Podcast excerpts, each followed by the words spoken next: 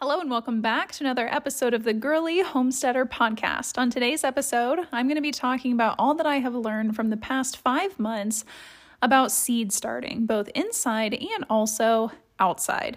I'm definitely not an expert on this topic at all. As I said, I've only been doing this for about five months, but we have had some successes outside in our garden and um, some successes inside, but I definitely feel that I've learned a lot more than I was expecting to.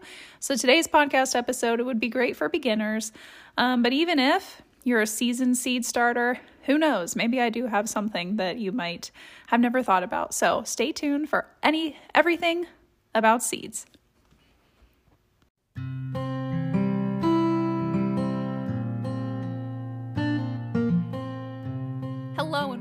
To the Girly Homesteader Podcast. I'm your host, Laura, a part time homesteader with a full time love for makeup.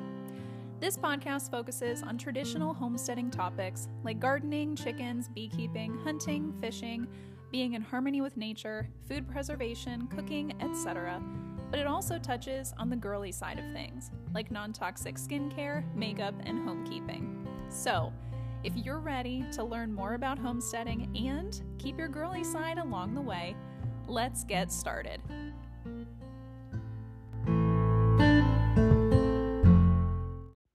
So, before we get on to seeds, I do have to share some sad news. Um, if you follow me on Instagram, you already know this, but gosh, I feel almost like I jinxed this because last week, the exact day that um, my podcast episode aired, I said in that episode that we went through all of April without any chicken sickness. And that same day, in the evening, when I got home, I found Dolores, the same chicken that I talked about, um, who was sick uh, about a month ago now, or maybe a little more. Um, I came home and she had what I thought was a bout of crop. And I know I didn't jinx it, but at the same time, it does suck. Um, so, anyways, um, I came home Wednesday evening. Um, she seemed like she just had sour crop. It smelled like sour crop. It looked like sour crop. I treated her with some apple cider vinegar that Wednesday evening. And after that, it seemed like she was perking up a bit. She was actually outside you know, pecking around a little bit. It seemed like she was eating some grass and bugs outside. Um, but then Thursday, she didn't really seem any better. Um, I tried giving her some more of the apple cider vinegar. I tried to withhold food from her because that is another thing you can try with sour crop. But it just seemed to be kind of the same. And then Friday was a very, very busy day for me. We were having my husband's family over to celebrate Mother's Day. And so when I got home that day, um, she wasn't doing well. She didn't even want to, like, she couldn't even get up on the roost in the coop, honestly. And um, by Saturday, we decided to keep her quarantined from everyone because everyone else, they still seemed just fine as they did the last time Dolores was sick.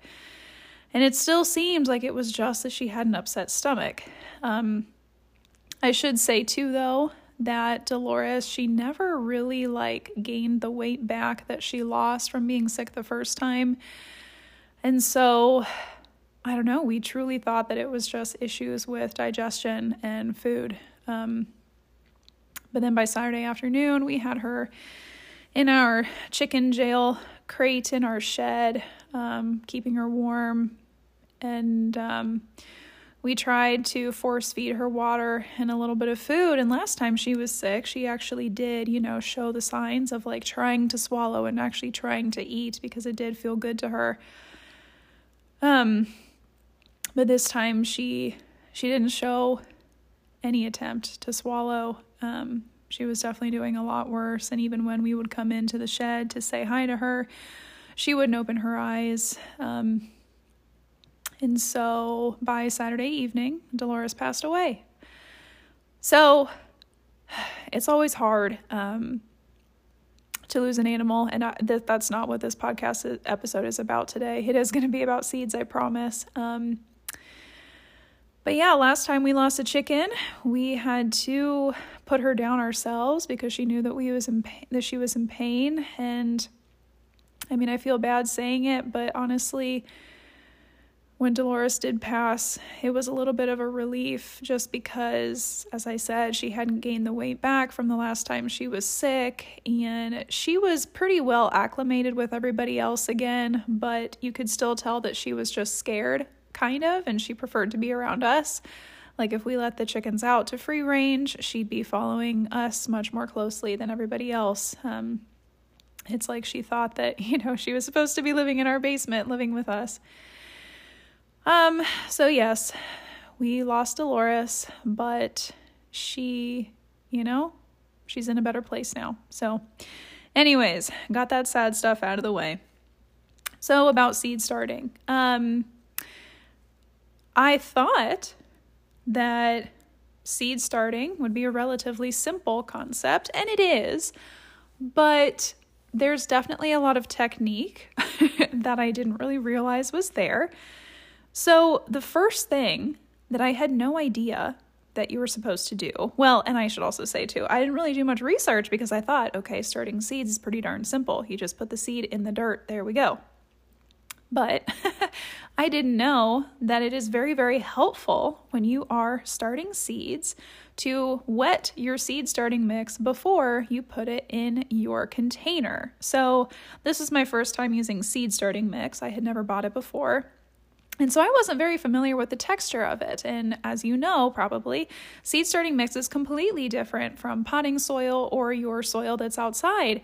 It's much more lightweight. Um, it doesn't really clump together a ton. It's not very sticky like dirt is. And so, because of that, when you wet it after the fact, um, it just kind of floods around and it doesn't like absorb the water super like quickly, I guess you can say. If you know what I'm talking about, you know what I'm talking about. Um, so the first time that I tried starting seeds this year, I put the seed starting mix in my containers and then I put the seeds in and then I watered.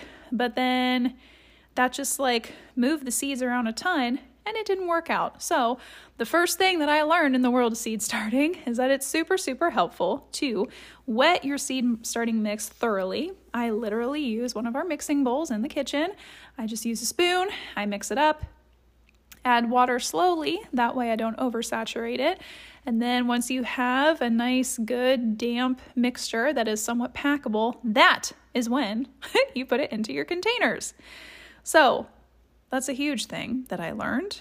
Um, the other thing I learned too is that I think it's very helpful to actually add some fertilizer.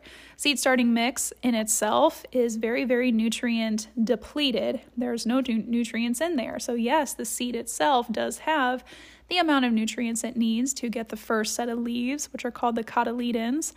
But after that, there's not much going for it. So I have had great success by adding a little bit of granular fertilizer into my seed starting mix and putting that into my containers.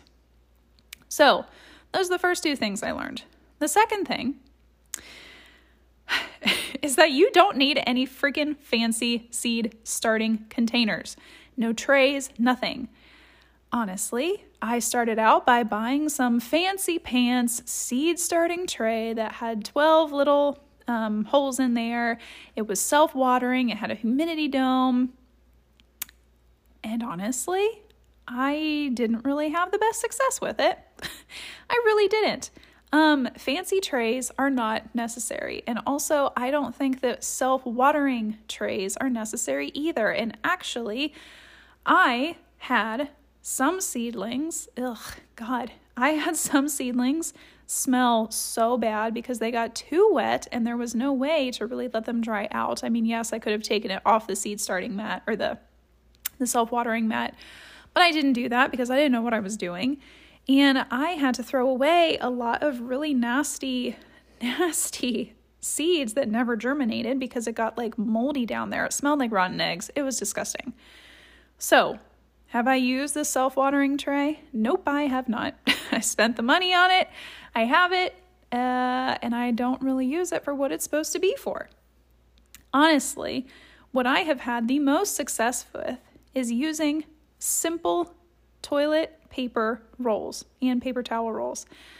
Um, I've seen videos of people doing this online where they take the toilet paper roll and they cut the bottom of it so that they can fold the ends underneath and create like a little mini biodegradable pot. But I don't even do that because I will say I was nervous about the plant actually growing through it because I wasn't sure how quickly it would decompose. Um, in hindsight, I have now found out that it actually does decompose really, really quickly. But honestly, all I do is I just cut my toilet paper rolls or the paper towel rolls into, well, the toilet paper rolls, you can cut those about in half or maybe even into thirds if you want to.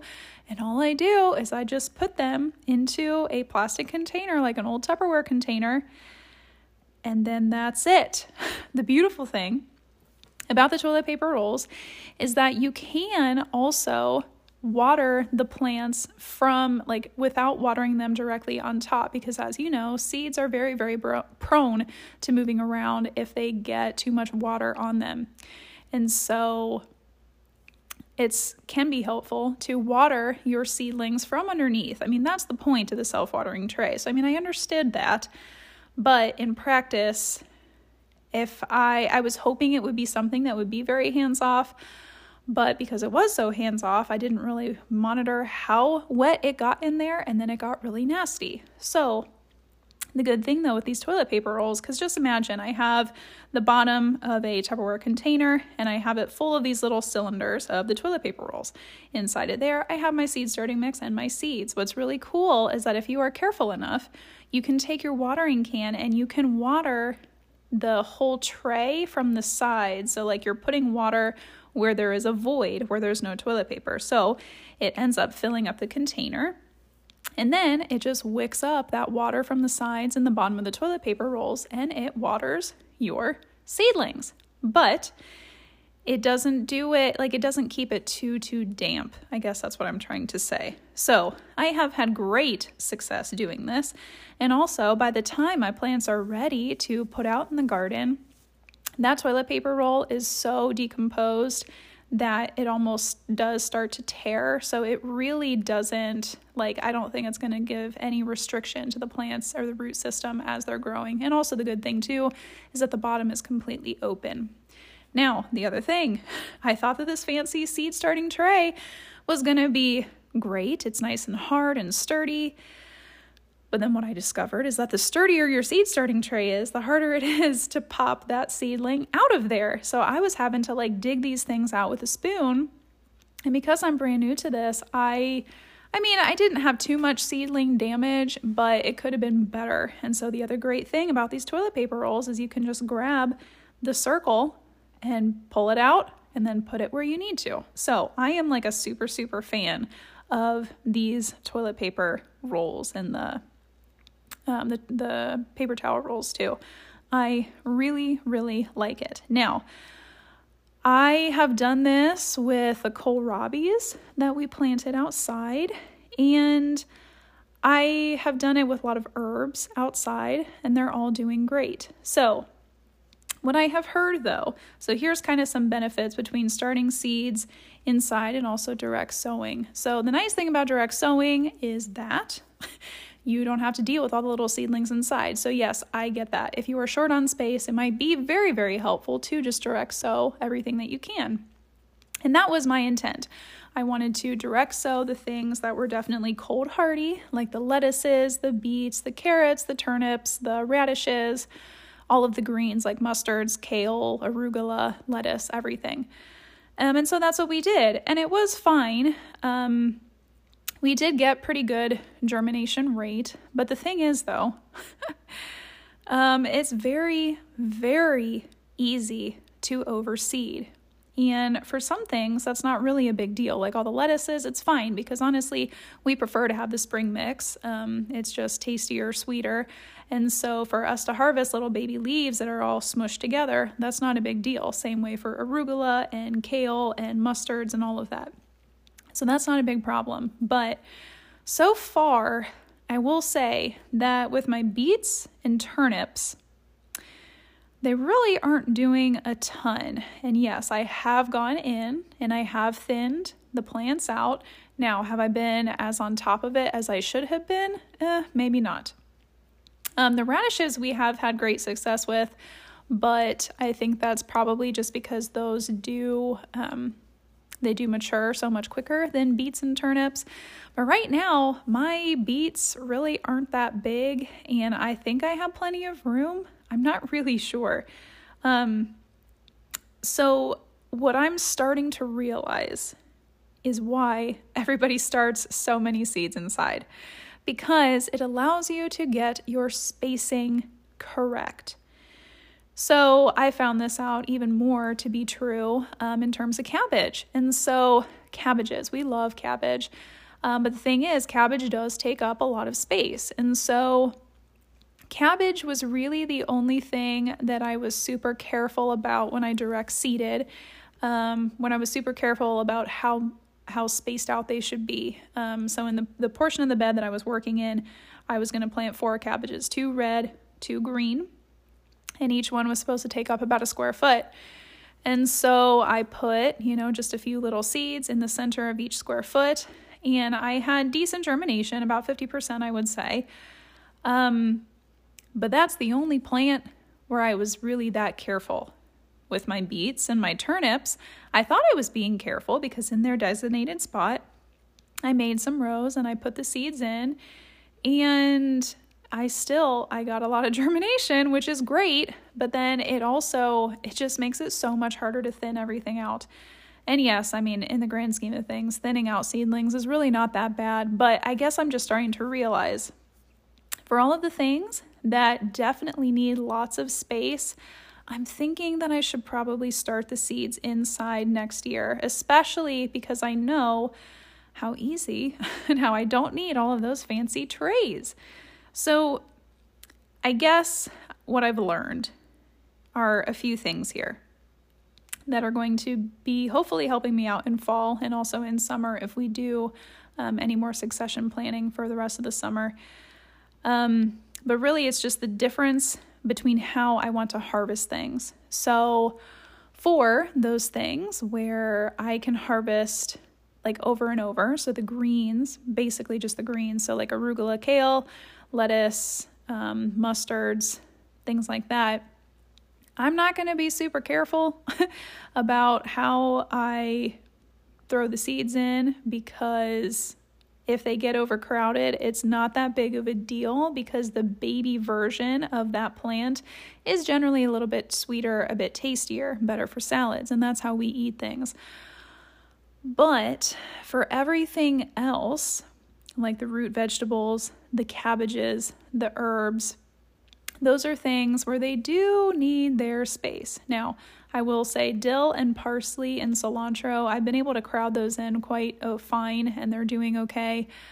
But everything else, like the cabbage, the radishes, the beets, the turnips, the kohlrabis, the beans, the peas, um, the bok choys, all of those things, they need some space so they can grow. So, when we get back from the break, I'm going to talk about what I plan to do differently in the fall compared to what I did this past spring.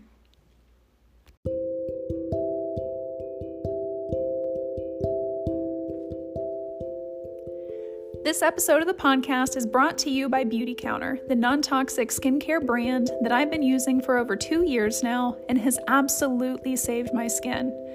As a homesteader, you put so much thought into your gardening and animal husbandry practices because you know the benefits to your health. But your skin is your largest organ. So when you switch to non toxic products, you can improve your health even more than what you've already done so far through homesteading. Click the link in the show notes to shop with me.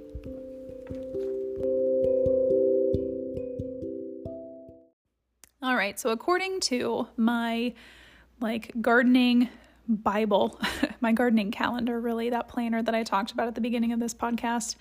Um, according to that, I surprisingly need to start getting things ready to plant or get get things ready for fall planting um, in like August and some even in July. So what I want to do at that time is I want to really focus on only direct sowing the things that I can take multiple harvests from. So, as I just said, the lettuces, the greens, all of that stuff. All of the things which the baby versions are generally better than the mature version, okay? So, everything else, I'm probably going to try to sow inside. Now, the good thing about this time around, because it will be summertime when I'm starting these seeds inside, they're going to have a lot more light inside. Um, I'm probably going to have to buy more grow lights for next year, but I'll get to that when I get to that. but at least for right now, I am probably to, well, hopefully, I'll have more success just using um, sunlight on the windowsill to get things to start. But, anyways, I'm to have a lot more things starting inside. So, what I do want to say though is that I have heard that generally for root vegetables, you don't want to transplant them because if the root gets disturbed, that's not good. And so that makes total sense to me because the thing that you are trying to harvest is the root. And if you are digging it up at the root, you know, you obviously have a lot higher chances of getting a funny looking um, funny looking final product, whether it's a beet or a turnip or anything. But because these toilet paper rolls, these little cylinders, seem to be going so well, and because in theory, when you're picking up that little tube of your seedling and the seed starting mix inside of the toilet paper roll, you're really not disrupting the root very much. So that's what I want to try. Now, do I want to bank on this completely for fall? No. So I think actually, maybe even today or tomorrow, I do want to try some more beets um, in this method and see how well they transplant. Um, we'll see. I know the beets are not supposed to be a summertime thing but I'm hoping that we're going to be getting shade cloth here soon. I still need to do my research on that, um, but hopefully that can help us get some of these cooler weather things to grow during summer. Um, so we'll see, but that is what I want to try for fall.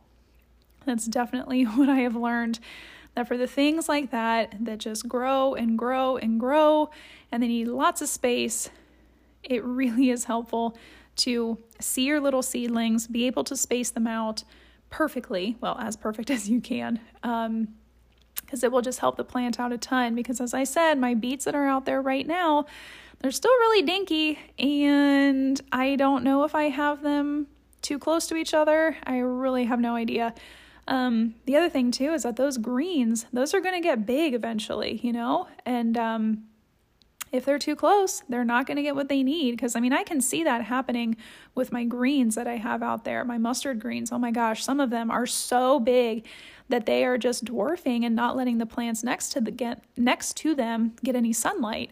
And so I guess I'm just I'm learning even even more intensely um, that things they just cannot be overcrowded. I know that in my big beds, you know, I wanted to get as much as I could in there but you can only fit so much. So, this time around, once fall comes, I'm really hoping that I will have this toilet paper roll kind of um, approach kind of mastered by then um, so that I can get a better handle on the spacing in the garden.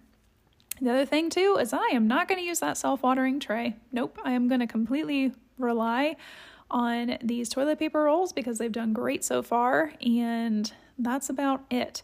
So, seed starting for me, um, it's definitely been a learning experience.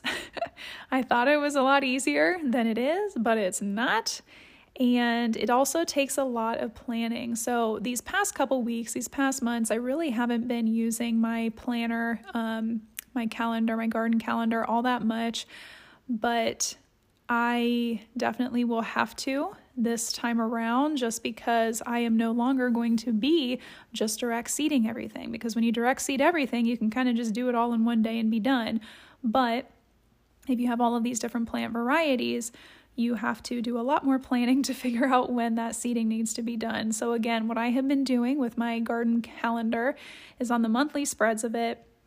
I refer to the Farmer's Almanac for our zone and I write down the day that I can transplant those things outside. And then, of course, what I have to do is I have to work backwards um, the certain amount of weeks for that specific plant, and that is when I have to start it inside. So, believe it or not, that will be here before we know it. Probably next month in June, I'm going to have to really start thinking about that stuff. So, um, yeah, really don't know what else to say about seed starting. Um, it was harder than I thought it would be, but um, I've learned a lot, and hopefully, this information can help you too if you are new to the world of gardening, or if you're new to trying to grow most of your food, or if you are just thinking about having a garden later in the year. Um, so that's about it for today. Thank you very much for listening. And if you would, please, please leave me leave me a review either on Apple or Spotify. And if you do, take a screenshot of that review and send it to me on Instagram at the girly homesteader. And I will enter you in to one of my monthly giveaways to win some awesome prizes. So thank you, and I will talk to you next week.